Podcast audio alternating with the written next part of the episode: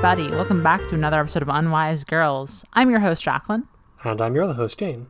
and we're your favorite podcast all about the books of Rick Riordan.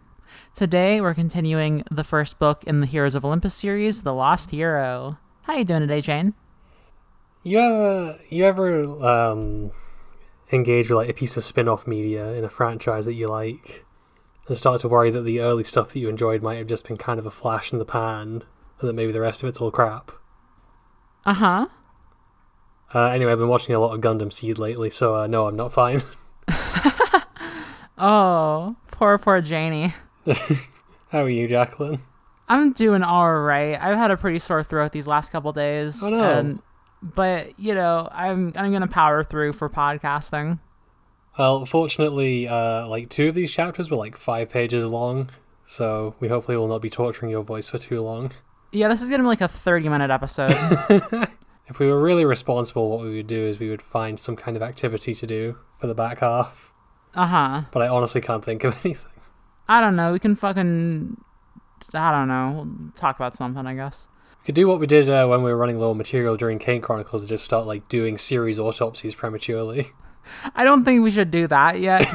I don't honestly with Kane Chronicles. I just tended to feel like prepared for that immediately. I don't super feel prepared to just dissect the series already. hmm Maybe because it's five books instead of three. I don't know. Also, we only started doing that when we were like halfway through the third book. I don't. I, we did some series autopsies in book two for sure. I, you know what? No, yeah, you're right. We did. But uh, I, I guess should we just hop right into those summaries? Let's go. All right. Chapter 17 Leo. On the dragon ride to see Boreas, god of the north wind, in Quebec, our three heroes have a rap sesh where they talk about Jason's wolf dreams, the giants of the prophecy, probably being the guys who rose up to destroy Olympus after Kronos was defeated, all the Tia Kieta stuff, save for him burning down the workshop, and how Hera had chosen them as the first three to gather of the seven half bloods in the Great Prophecy. Eventually, though, Piper takes the reins and lets Leo sleep. Chapter 18 Leo. Leo wakes up to find they've arrived at an old hotel in Quebec City. But before they can land, they're greeted in the sky by the flying Boreads, immortal demigod sons of Boreas, named Ca- named Callias and. Calais. They're the gate. Sorry, Calais. what? It's it's pronounced Calais. It's pronounced Calais. Yeah, Is it? It's a place. Huh? I'm I'm not bullshitting you. I am 100. percent It's pronounced Calais. Are you sure it's pronounced Ca- Calais? I'm, I'm One- looking this up now. I I would bet my right arm on it. Okay, here's what I'm finding right now. There's a wiki for the Wikipedia page for the place. Uh, in the in the UK, the place is called Calais. uh Uh-huh. in the US, it's also called Calais, but traditionally, it's pronounced Callus. So we were both wrong. We are both wrong. However, this isn't a fucking town. This is uh, this is a, a, a god. This is a Boread. And gods famously are never named in relation to like the land or anything like that. It's a Greek god. You fucking okay. Uh, but Sorry, I sidetracked you. you No, it's pronounced as follows according to according to Wikipedia. Talius. really? Yeah, Talius. Talius. Talius. What the fuck? Uh-huh. Zethes looks pretty straightforward. I guess Talius is just like a like a Greek orthography type thing. I guess. So he goes by Cal throughout most of this. Is he actually going by Tal? Oh, this is gonna this is completely scuppered my big Cal joke. Okay, I'll I'll let you hold off on that. I won't be editing any of this out because I do think it's important. But anyway, uh, these guys, Talius and Zethes, they're the gatekeepers, and they're set to destroy everyone before Piper convinces the scrawny romantic of the pair, Zethes, that they have to make an emergency landing. Inside the hotel, everyone's pretty anti fire, so not only does Leo have to activate Festus's turn into a suitcase mode, he also has to stand outside while the rest go to talk to Boreas, because after all, he's got the smell of fire magic on him too. When the Boreads say this, Jason butts in to mention who all their parents are and why they're totally not a threat, but this just makes things spiral even further. The Boreads used to be Argonauts, so they were best buds with the original Jason, and they know this ain't him. additionally, they've been given orders to look out for a son of Zeus. Talius stays behind to watch Leo, and Zethes joins up with the newly arrived daughter of Boreas to take Jason and Piper to see their father. Chapter 19 Jason. Zethes and the daughter of Boreas lead Jason and Piper through the hotel halls and toward the throne room. For a moment, Jason lets the cold sweep him back to that picture of Thalia. She looks so much different than him, but he knows she's his sister. Piper brings him back to reality, and he then thinks about how he wishes their relationship wasn't fake, but he dismisses those thoughts by reminding himself that he has no idea what kind of past he would bring, bring in, or like baggage or anything. They get to the throne door, and the daughter, who introduces herself as Khione, goddess of the snow, warns them to be on their best behavior as she swings open the door. I guess I'll fucking look up Khione too. Why not? What the fuck it- I think this might be the record for the fastest we've gotten off track. oh, you know. there are like 12 Khiones in Greek mythology. Oh god. You know what? Fuck it. Who cares? We're just gonna say Khione. Nobody will know. Chapter 20 Jason. The throne room is a frozen wonderland, complete with ice sculpture warriors who come to life and act as guards. Boreas sits on the throne and he looks all the part of Snow Miser if Snow Miser had demon wings. Their first obstacle Boreas mainly speaks French. But this turns out to not be much of a problem because naturally, Piper can speak French because it's the, it's the language of love. Unlike us. It turns out that Aeolus, Lord of the Winds, commanded Boreas to start killing demigods after last summer's battle with the storm giant Typhon, whose death released a wave of new storm spirits. This pissed Aeolus off a good deal. After all, cleaning that mess up would certainly be left to him. The one exception was that if a son of Zeus came around, he should be listened to. Jason gets nervous about telling the actual story, so Piper steps in to do so instead, infusing a bit of charm speak to smooth things along. Khione warns Boreas of this, and when Jason goes to grab his coin and prepare for the worst, Boreas notices Jason's tattoo and realizes what Hera's game is. He laughs and flickers forms, transferring to Aquilon, the Roman version. He says that though he is a helpful wind, he rarely gets the chance to play a central role in a hero's story. So he points Jason to Chicago, where the one who controls the winds, a servant of their adversary, can be found. After that, they should go to Aeolus, who can probably help them find Hera.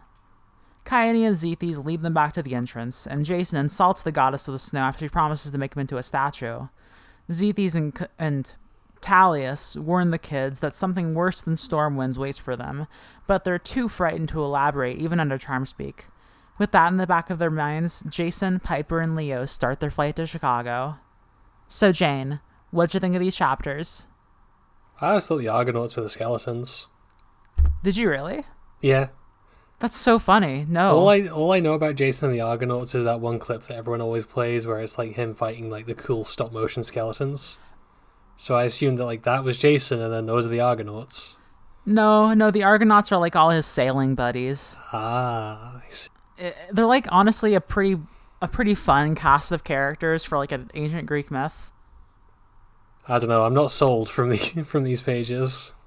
I mean, no, it, and Talius aren't the most interesting in the world, I guess. Uh huh. Oh, but one person who, uh, who who was on the just as like a fun fact, one person who was uh, an Argonaut was Argus, the guy with all the eyes at camp. Oh, that's cool. Yeah. I should have brought him along. He could have put in a good word. Uh, yeah, true. Uh, what? So, not a big fan of these. Uh, I mean, these. I mean, I don't think I'm supposed to be. They seem like assholes. Uh huh. I guess the chapters as a whole, I meant. Oh, the chapters as a whole. Uh, uh, I'm not. Uh, Not a lot happens. not a lot happens, and I do think that a lot of what does happen has me thinking. Oh, I sure hope the book doesn't continue this way. Could you go into like some more specifics about that? Yeah. Um, I think one one of the major things is kind of how Piper is being characterized. Uh huh. because she is kind of gaining more and more of a I'm not like other girls kind of energy Uh huh. with every minute that passes. Yeah. And like I can kind of see why. I can see why from a character perspective she would be like that. Cuz like you you mentioned a couple of weeks ago like she's got all these layers of artifice. She's having to lie about everything. So it makes sense that to her, someone who associates Aphrodite with lying, she would kind of reject all that stuff. But also, it's just kind of weird that Jason is also validating that viewpoint. Yeah, I mean, we mainly get her through Jason's point of view here is the thing, and Leo's, I suppose. Mm. Like, we don't get any Piper POV here, but I, I get what you mean. Like, Specifically, the line where she's like uh, talking to Leo, and she's like, "Uh, I do read some books. Just because I was claimed by Aphrodite doesn't mean I have to be an airhead." uh huh. Like, this is very much her obviously buying into all the like stereotypes and being like, Uh-huh. like this is, like to her, she's feels like she has to reject this, like you said. Um, Mhm. she's doing so by being like, I don't know, not like other girls, not like other Aphrodite cabin people. I I don't know, but it, it definitely has that air to it. Like if it's if it's forming part of a character arc, that's fine. I'm just hoping that this doesn't become like what her character is. That wouldn't be great. I I mean, she already has enough there that I don't think it will be all that she is. hmm I hope not. At least I think that'd be a pretty bad turn. What did you think of these chapters, Jacqueline? Like I said, there just wasn't a lot to them. Like this is one of those sets of chapters that makes me like, should we do six chapters an episode? like, I don't know. Like, uh, I mean, This might end up as one like the the lost episode, like the one we did in Kane Chronicles, where we just didn't have enough to talk about for the three chapters we picked. I don't think so. I don't think that's true. like, I think we can. I mean, if you really don't think so, then let me know. Obviously. oh no, I'm just I'm just saying shit. Uh huh. But no, I I think there is stuff to dig into here. hmm Um, I I didn't like hate these chapters. I thought that we we meet some wacky new characters.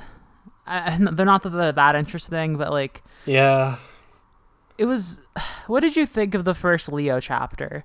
Which is essentially just them like all recapping their backstories to each other, and not like intact. Like it wasn't like oh we had to go through hearing all, it all again, but like we basically like oh Jason learns about Piper's dad, Jason tells everyone about the wolves, Leo tells everyone most of the stuff about Tia Kaida. Like wh- what did we think about that uh, as like a move? I guess. I was a little confused about why this chapter was happening. Because it kind of felt weird to set a whole chapter aside to like just kind of fill one another in on all the backstory stuff and like talk about the mystery and what's going on. Yeah. And then I kind of realized why it was happening, Why is that? which is this. This feels eerily similar to um, a specific part of um, uh, Lightning Thief. So Percy, Annabeth, and Grover, they're on the train and they're fucking they're going through the mystery and trying to sort out all the facts. And that in that case it was kind of compelling because we knew enough about the world and kind of the politics of the gods that they could like speculate and come to different conclusions and propose different theories about what was going on. But I feel like the problem with this version of it is that like because Rick is kind of treating the Roman stuff kind of like a twist, he's kind of building up to it. We just don't understand enough about what's going on to have that kind of back and forth. I almost like take the opposite perspective on that. Interesting. Okay. I think that in the Lightning Thief, the reason that scene works is because we don't know like every established fact about the world. Like we know a lot of the basic like groundwork that has been built up, but we don't. Oh no, that's the- that's what I mean. Well, uh, I, you said that we like had all the facts and stuff like that, though. So I was. Oh, did I? That I meant I meant all the facts that they have. Obviously, they don't like they don't even know that Kronos is a factor at that point. Gotcha, gotcha. But I guess on the second part, though, the reason that I think this doesn't work so well isn't because of the Roman god stuff, but because we know, we already know all the Greek stuff, or not all, like all the Percy Jackson stuff. Uh huh. Uh, and so some of this feels just like not a foregone conclusion. I, I think the one, but the one major fact that we do get that we didn't necessarily get directly before was like what the deal with the giants is. And it kind of like, I don't know, this almost feels kind of limb to me because it's like, Mhm. oh, like the giants are the guys in Greek mythology who came around after Kronos died and lost the war. So now Kronos died and lost the war, and so the giants are coming around, and it's like okay, that yeah, that tracks to be. I know Yeah. that Percy Jackson stuff is basically a one like tends to be kind of one for one in that sense. Hyperion Publishing were also really pushing uh, Homer to get a spin-off series going for the, uh, the Uh-huh. original Titan War. Oh god. Um and so that kind of like makes me it doesn't feel particularly exciting. Like the Giants, at the same time, it does work though because that makes the Giants feel like more of a threat. Like we know what level they're on immediately. But I don't know. It, I'm not sure Uh, how I. I'm sitting here absolutely terrified that we have another Apophis on our hands. Like how so? Just because we, we have like the the interesting, charismatic big bad that we vanquish first, Kronos or Set, uh, followed by the ah well this is the even bigger bad that comes after them, that doesn't get like a huge amount of characterization or much interesting motivation or anything like that, and that that could change. It's early days, but I'm like, I've seen this go bad already, and I am just a little bit worried. The fact is that we know more about the Giants right now than we did at the same point about like what Apophis was. That's true. Um, and so to me, that makes it feel like something different will probably be done with it. But I don't know. Those books were written like somewhat concurrently. Maybe he was having just Mhm. the exact same ideas, the same time. God, I hope not. I'm hoping No, I- that the case is that he used all his good ideas for Heroes of Olympus. I hope that's true. I hope that's true. Except for Sadie. Sadie won't be in here. Uh, I mean, well, that's why they do the crossover later. Right, right. That way they can fully like fully make it a, as good as it can be. Uh, I I don't really feel like Leo telling uh, Jason and Piper about his mom really feels that earned. Uh huh. Just because we've barely seen them together. Like they they have the opening action scene together, and since then, uh, Leo has basically been either with the Hephaestus kids or in the woods. Yeah, this feels like it should be a scene that's reserved for later on. I guess the one thing that makes it like not entirely that is that we know that probably later on either we're going to find out like either Leo is going to reveal the secret about what happened to his mom to them and that's going to be the real scene that is like this Mhm. or else they're going to find out somehow and that's going to make them like Leo, why did you hide that from us? Like those are the two directions I think this can go and I don't think either one necessarily qualifies this for needing to exist as a full chapter on its own. Yeah. Because this is like this is all half this is all they're all revealing half of their baggage in a way that is like makes it so that later on there can be a rug pulled out, more can be revealed. It feels Oh, like God, this you're is right. it it feels like and like that's that has its uses but i think that can be interspersed better Mm-hmm.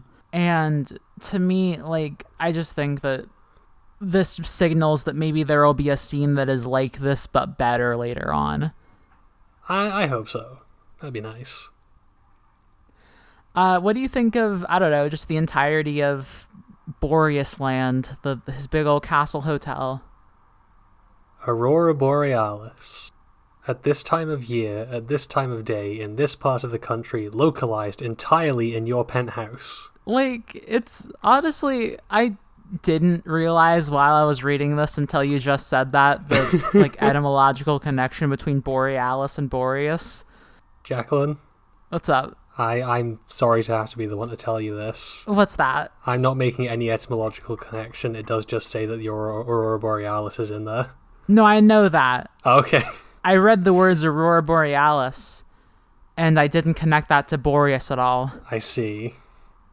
I was just like oh yeah famously a northern snow thing That makes sense. we We got that. We got like, some frozen Canadian people. Uh-huh. We get we get four new characters here. We get Zethes, we get Talius, we get uh Talius, it was Talius, I think. I, and we get uh. And uh, Boreas as well. Who what is this wacky cast to you? Cuz to me they're just I don't know. There's kind of the- nothing. There, there, there's the scrawny like he he's like oh he's skinny and he's kind of ugly and he is creepy to women and then there's Talius and he's he's like big and he he's dumb He's do you not get very it bright. yeah and then there's Khione and she's oh she's like I'm the only one who can help you but then she's actually a bitch She's Like- frosty. She's frosty. Uh, and uh, Boreas is the most interesting of them all. I think that's just because he has like the biggest presence. Not like a story, like he does not like page count wise, but just like oh, he is the big god here. Um, and he gets to be kind of multifaceted in the way that is impl- like he has his mo- own motivations that I think are actually kind of interesting. Mm-hmm. Um, but the other three don't do much for me. They don't do much. The the main function that uh, Khione has served, I think, is to uh, cement in my mind um, that Leo is basically Beast Boy from Teen Titans. Uh huh. Because th- this was this is what made the pieces click into place for me. Is he tells bad jokes. He's kind of a dweeb who likes technology, and he likes the kind of woman who could fucking atomize him by glaring at him. Yes. And I'm not gonna lie to you, I now struggle not to read his lines in Teen Titans Beast Boy's voice. That's incredibly it- funny. it fits. It fits. Yeah, no, you're right. Like Leo, I don't know. Leo, like I'm, I'm like the Leo defender on the show, uh, and he's just he doesn't he, despite him having two POV chapters here, like the most we get from him is like, oh, in chapter one, he's having like a big anxiety problem because he's like, oh, I Mhm. must have fucked everything up. There, like, there's no way that a guy like me could have like fixed this dragon. I'm like everything's gonna fall apart. That's kind of interesting. Like, I appreciate us getting that from him. Otherwise, like in the in the last half, he's just there to be like, "Oh, you're quite hot," or he doesn't say you're quite hot, but you know what I mean. Uh, he's he's there to hit on Khione. That's the kind of pickup line I'd use. You would say "Uh, you're quite hot. Yeah. Oh, Jade, I have a question. what's that? So Festus, the big battle dragon, doesn't like being deactivated. No. How is uh, switching him off and turning him into a suitcase so that his fire magic isn't working anymore different from deactivating him? Uh maybe he still is like like when he's deactivated like his brain goes off, I imagine. But when he's a suitcase, maybe he can still like he can still think and feel and like And he's also immobilized and can't see or use any of his power. That sounds worse. maybe he's got Tetris. Beckendorf would have installed Tetris on him, to be honest. Yeah, yeah. I mean Oh, we also learned that he got like a magical tool belt. Oh yeah, I, I feel like that must have been mentioned, but I don't remember it. Yeah, no, it's like the beginning of the first or second Leo chapter. He's like, "Oh yeah, my magical tool belt." It doesn't come up again. I imagine it will later though, so I just wanted to note that for the show. He's got a literal utility belt now. Mm-hmm. Mm-hmm. I could see I I an, a like superhero AU of this series would be interesting. Anything other than the AU that has been dominating discussion in the Discord server recently. Lately, everyone has been talking about Half Blood Stuck uh, Ah. in our circles, and you know what? I'm I'm here for it. I'm not. I'm unhere for it. I'm exiting. And you know, Jade, that's valid of you. You don't have to engage with our communities and talk to the people who listen to us and who give us our livelihoods. But you know, I I do think it's kind of fun though the Festus just like turns into a suitcase. Like That's very fun. I love that it's also heavy. Yeah, yeah, like it's not like ooh, it's weirdly compact. It's literally just the exact same. Like first of all, obviously it makes no sense that that amount of matter can turn into a suitcase, but the fact that like the weight is consistent is really good. hmm And like the moment where Leo's like, "Oh fuck, there's got to be a button," and he like finds a button to like get some wheels on it. I I do enjoy that. It's very. I do just. I love the idea of Leo trying to like drag that down a flight of stairs and throwing his back out by mistake. Uh huh. I just find that mental image very funny. For sure. God, chapter nineteen short. It's so short. It's like It's just. It's just Leo and Pipe and Jason and Piper climbing some stairs. No, yeah, really. Adjacent like thinks about some girls. That's it. You know what it is? I just realized why there's a couple of really short chapters. Why is that? Is that once once again Rick Riordan has set himself up a structure and is now struggling to stick to it properly Yeah, that's it probably goes true. two from every character's perspective, kind of going round. So he's he, I think he's just splitting up like full chapters. Yeah, like wouldn't it be more interesting? Like, I mean, you could still use the structure here. Like, you could have, you could obscure some of what's going on with Boreas, maybe, or like you could like let the hallway thing go because none of it's really needed. Um, or like you could you could show some of Leo like going around the the hotel and like because we know that he has like his own little mini adventure while they're gone. Maybe like something interesting happens there. I don't know. Yeah, I just it's not a huge problem. This isn't. It's nowhere near on the level of the whole book being like narrated from memory in the Yeah. new caps an entire series or something. But it is just. It's just something that I realized why he's doing that. Yeah, yeah, no, I think I agree broadly. Like, but I, uh, but also um, my thought is now that we've gotten these like three page chapters out of the way, we'll probably have a lot more longer ones coming our way in the future. Fingers crossed. Although this, this chapter does throw up an interesting theory. What's that? Kane Chronicles. Felix Penguin Boy. Uh, he says that he has discovered an ice god who he can um, draw his magic from. Uh huh. Uh, I reckon it has to be uh, Khione. You think so? well, because there's there isn't an Egyptian one. Carter says as such, and Thoth mentions that there was a bit of crossover. so I feel like the only conclusion to take is that that's the path that Felix is on. My thought is like, if most of Greece doesn't even acknowledge her, like, why why would part of Egypt? Because uh, Felix has the internet. I guess that's fair. Felix Felix has read in universe Rick Riordan's Percy Jackson and the Olympians books.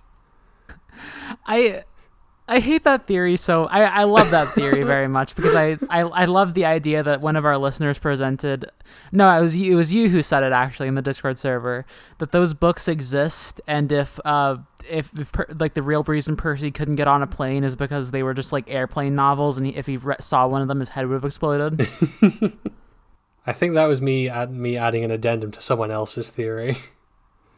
That seems true. Um, yeah, yeah.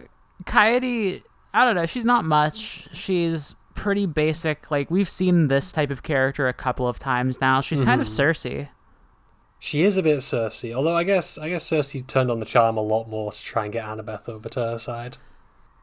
That's true, but she starts off trying to charm them. Is the thing. Like she's like, "Oh, I'll be the one saving grace. Like I'm the one who can help you get through this." And she That is true, yeah. presents in this very like like princessy like she's like so regal and royal. And we but then she kind of really quickly turns on them in a kind of i don't know dissonant way for me. I figured it was just because um, she was kind of simping for Jason and then realized that he and Piper might have had something going on and just instantly was like, fuck this. that's possible we get like two really creepy possessive people like coyote is one of them towards jason and zethes is that towards uh fucking piper hmm and it's I don't know, it's an interesting little parallel, I guess. Like, oh, equal rights, diversity win. Anyone can keep someone as a ice statue. Speaking of which, I would I would like to bring back something that we've been neglecting for a while. What's that? Uh, Piper uh, is so irresistible that uh, people are talking about how badly they want to date her, and also simultaneously saying that she deserves no rights and want to kill her. Uh, and that is the experience of being trans. This is true. This is true, So, actually. Piper McLean is not cishet. Piper McLean is not cishet. This is the fucking. This is the new fucking quarter. God, it's so real. Do I also have to submit a character now? Uh, yeah, sorry for springing this on you. I don't know. Leo has trans vibes to me too. I don't know why. I, I feel like that just because I also think that Beast Boy has trans vibes, and now I like permanently associate the two in my head. So like, I'd agree with that. I mean, obviously, Beast Boy is trans. So yeah, obvi- obviously, Leo Valdez is trans. This is obvious to me. This is, this is simply true. You should pay more attention to the text if you disagree. Yeah, exactly. uh, now, I have to say, speaking of trans people, uh, Boreas, he's the way he's described is absolutely like bonkers to me because he. I don't think there's ever been like a per, like a Percy Jackson like Rick Riordan design quite like this. Oh, He sounds like a fucking mishmash action figure. like he's described as being like a big guy in just like a tailored suit with like white hair and like a white beard. So he's like kind of Santa Claus, kind of snow miser, but also like he's described as having these like giant purple wings extend- extending out of his suit. mm-hmm. And that just like seems so unmatched to be in a really fun way. Yeah, It's no, so he's silly. definitely he feels like a kind of patchwork who's moved around and been exposed to a lot of different cultures over the years. Yeah, and I we get that of course with him speaking French primarily. I I feel like this was really a wasted opportunity Oh yeah. because I I I feel like there was an interesting barrier introduced with like Boreas will speak in French and then uh, Khione, the one who's very hostile towards them, has to translate it. And I feel like I don't know, you could do more with like her deliberately misinterpreting what he's saying to mislead them or something like that. But Piper discovers that she actually speaks French and knows what's happening. And I don't know, I feel like I feel like this had the potential to be used for like intrigue and stuff, and it just kind of wasn't. No, I super agree with that because this the conflict, like I said, it gets pushed out so quickly and I think the language barrier could have been like super interesting. Mm-hmm. And it's brushed past like immediately I think that's a great concept for a chapter. Like I would have loved that would have gotten like first of all, would have gotten more Piper like Yeah. excuse me, it would have gotten more Piper like showing off her skills, her like ingenuity. It would be a more, I think, a slightly more interesting way to reveal that she can speak French than this. Uh, like we know that languages are a thing with demigods, Yeah. but specifically like the reveal that oh I can understand French, I think that could be like rolled out more nicely than it is here. I, I so I I enjoy that concept a lot. Thank you. And now to balance that out, do you think if you were the child of the god of cowardice and smelly cheese, you could also speak French? I think so. Who is, is that Dionysus? I guess it, I guess it would be I bet. I mean, because you, you you pair wine with cheese. I know that's a thing that posh people do. yeah. Or like, I guess he'd speak a lot of like Italian. There's like a, a lot of Italian wines, right? That's true. And I did send you a meme the other day that was like uh, Dionysus in Hades, and it's just like the design from that game where he's very thoughty. And then it's Dionysus in Percy Jackson, and it's just a picture of Danny DeVito. Uh huh. Uh huh. oh god, I I like never imagined the Danny DeVito thing until like we watched the musical, and now it's all I can think about. I feel like I originally imagined him more like a like a Harry Dubois, A hoomst. uh, like the guy from Disco Elysium. Oh, oh yeah, no, I can see that. I can see it. Yeah. He's got the bloodshot eyes and the just generally kind of broken way about Ye- him. Yes, yes, entirely. Now, the interesting turn in this chapter, and something that I think is revealing what I imagine will be kind of a a move that we can always count on maybe happening from now on, is when Boreas transforms into Aquilon. I, I keep thinking you're about to say Aqualad every time because we, we spent a lot of time talking about Young Justice on the bonus podcast. We do, we do. When, when, he, when he turns into Aqualad and he's fucking awesome, he's the best character on that show. And then he's Uh, fucking wasted in the second season. You have not finished the second season yet. you, you're like three episodes in. You cannot say that. uh, but no, he turns into Aquilon and sort of does this like Greek to Roman transformation, and like when he sees Jason's tattoo, and I imagine this is something we'll be seeing more and more frequently. hmm But I think this is the first time we've actually like seen that shift. Yeah, the closest we've gotten before is I think in Battle of the Labyrinth. There's a mural in the room where Hera's talking to them of her as Juno, and that's the closest we've gotten to this hint of like they have physically different forms. Yeah, and we've seen her as Juno in like Jason's dream. Well, okay, that's also true. But what I specifically mean is we've never seen the Greek god do the transformation into the Roman god. Uh huh. It feels like very, and I know this is like a very specific reference to pull. It feels like in Digimon when they do like a slide Digivolution to like, to just like, I don't know. It feels very like kids media, like transformation sequence, but like transforming into something that is like equivalently powerful, but like mysteriously different in an interesting way. We must summon the seven Digidestined to fight the, di- the giants. Now I want to write this AU. Stop making me fucking think of AUs I want to write. Oh, okay. I think Percy. Percy would probably. Oh, it'd be funny if he had a Gomamon, but I think. Um. Ooh. Oh, Nico would totally have like a Demi Devimon. You can't. I can't like express in an auditory way me kind of just like staring blankly at you and blinking. But I want you to know that that is what's happening. Okay. Well, I, I, I think the silence that happened is is generally enough. Look up I just Dimmy want. I just want to clarify that your connection didn't die or something.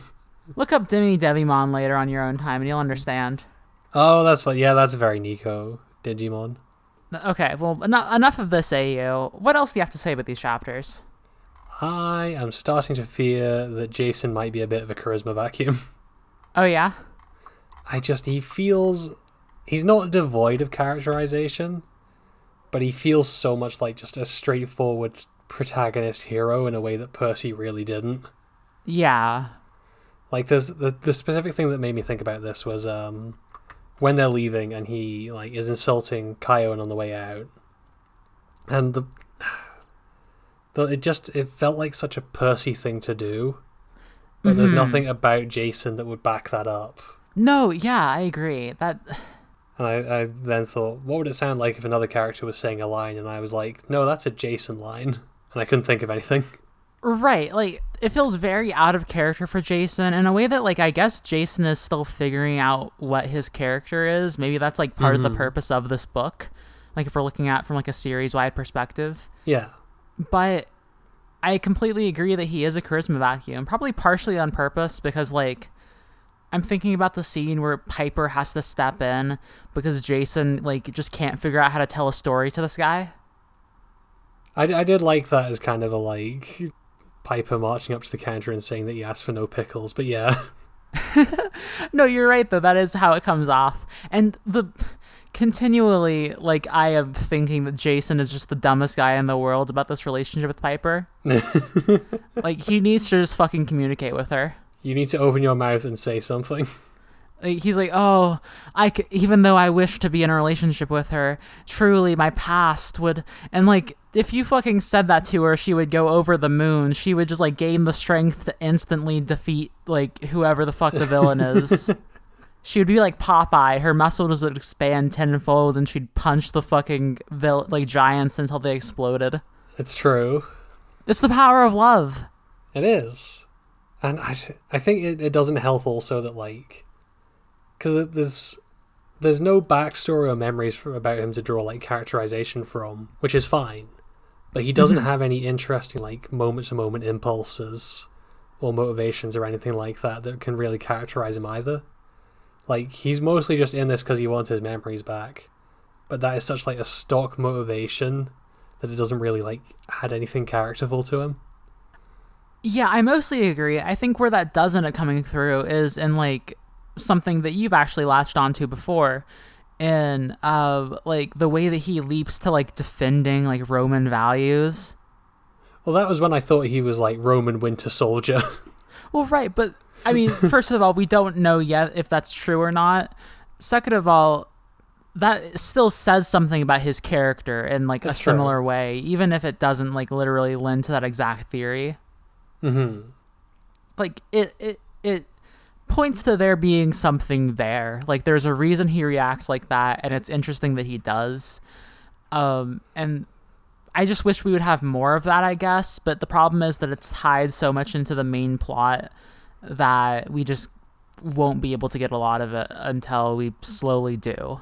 What this tells us about him is that he's been watching Chiron's alt right YouTube channel where he talks about Roman history a lot. I I wonder if he would talk about Roman history because I used to think about him as that guy, but I feel like Chiron like would stay away from Roman history almost.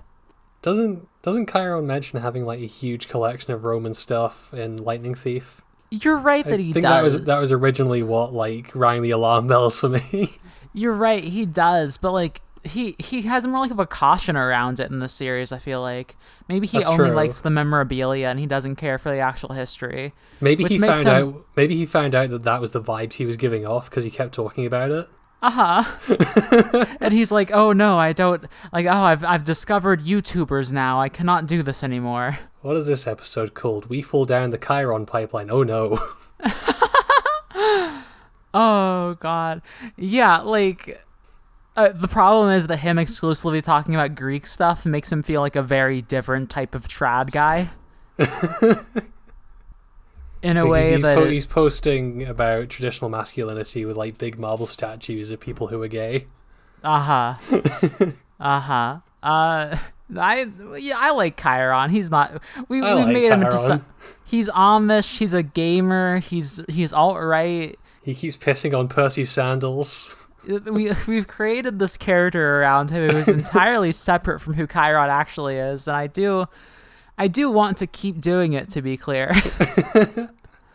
I wait. I figure I know how we reconcile this. okay. We pin all of this stuff on musical Chiron, who is a dick.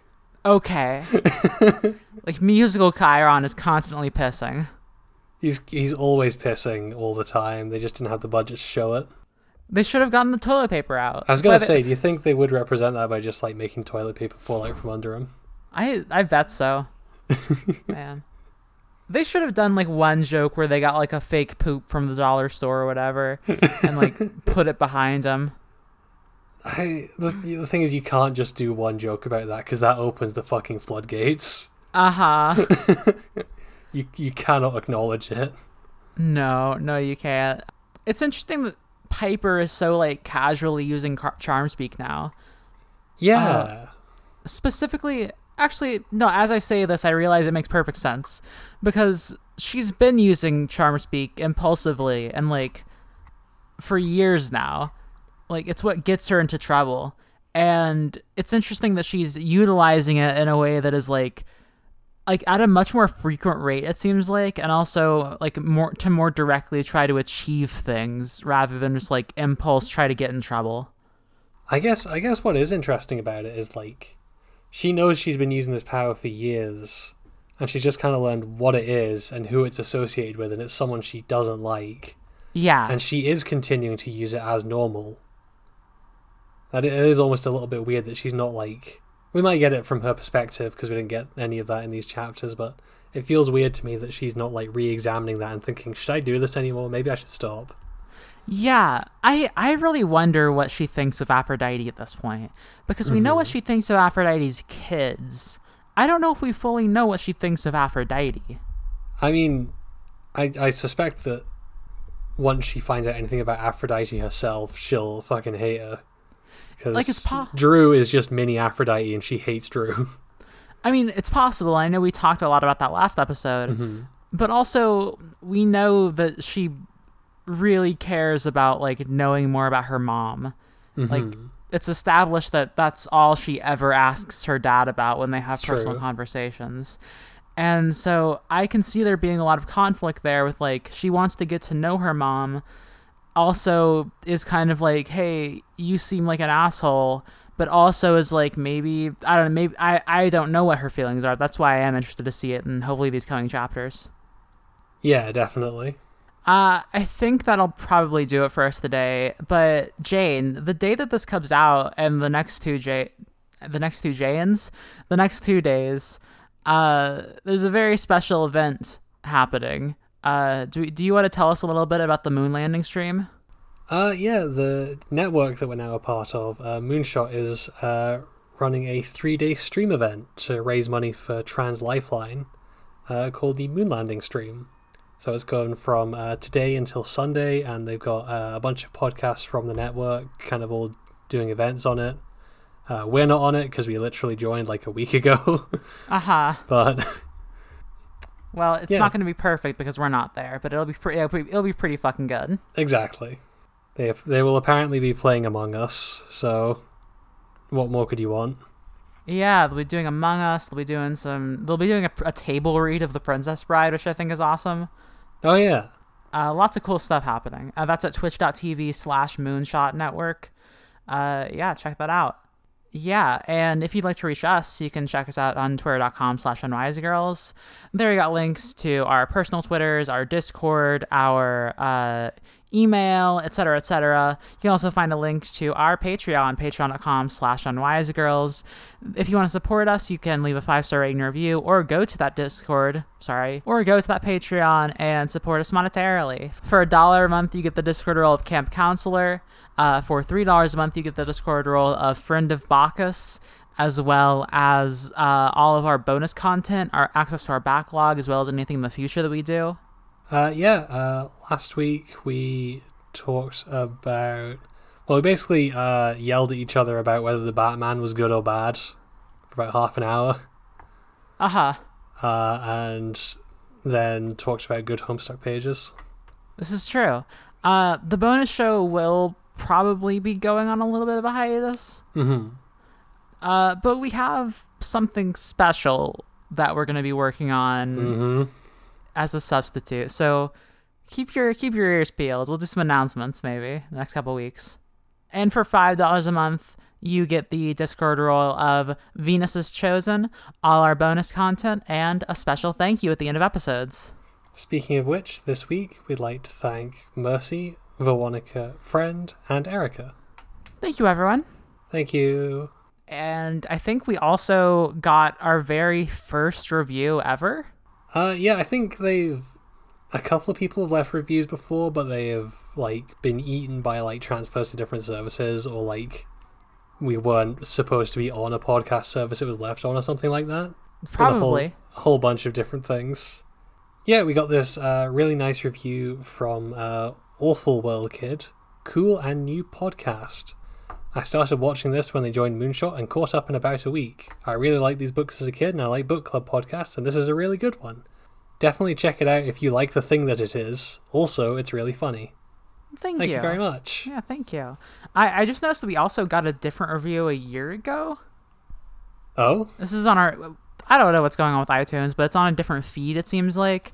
Uh, oh my god. from 424 2021 uh thank you a year ago person uh a good funny time this podcast is like a little book club except the only members are the weird literature girls a great reflection on story crafting greek myths and pee jokes I think that might have been Veronica Friend. thank you veronica friend Thank you. and We finally got around to reading it out on the show. sorry and as we always say at the end of every single episode See you next week, Camp Half Blood. see you next week camp half blood Bye. bye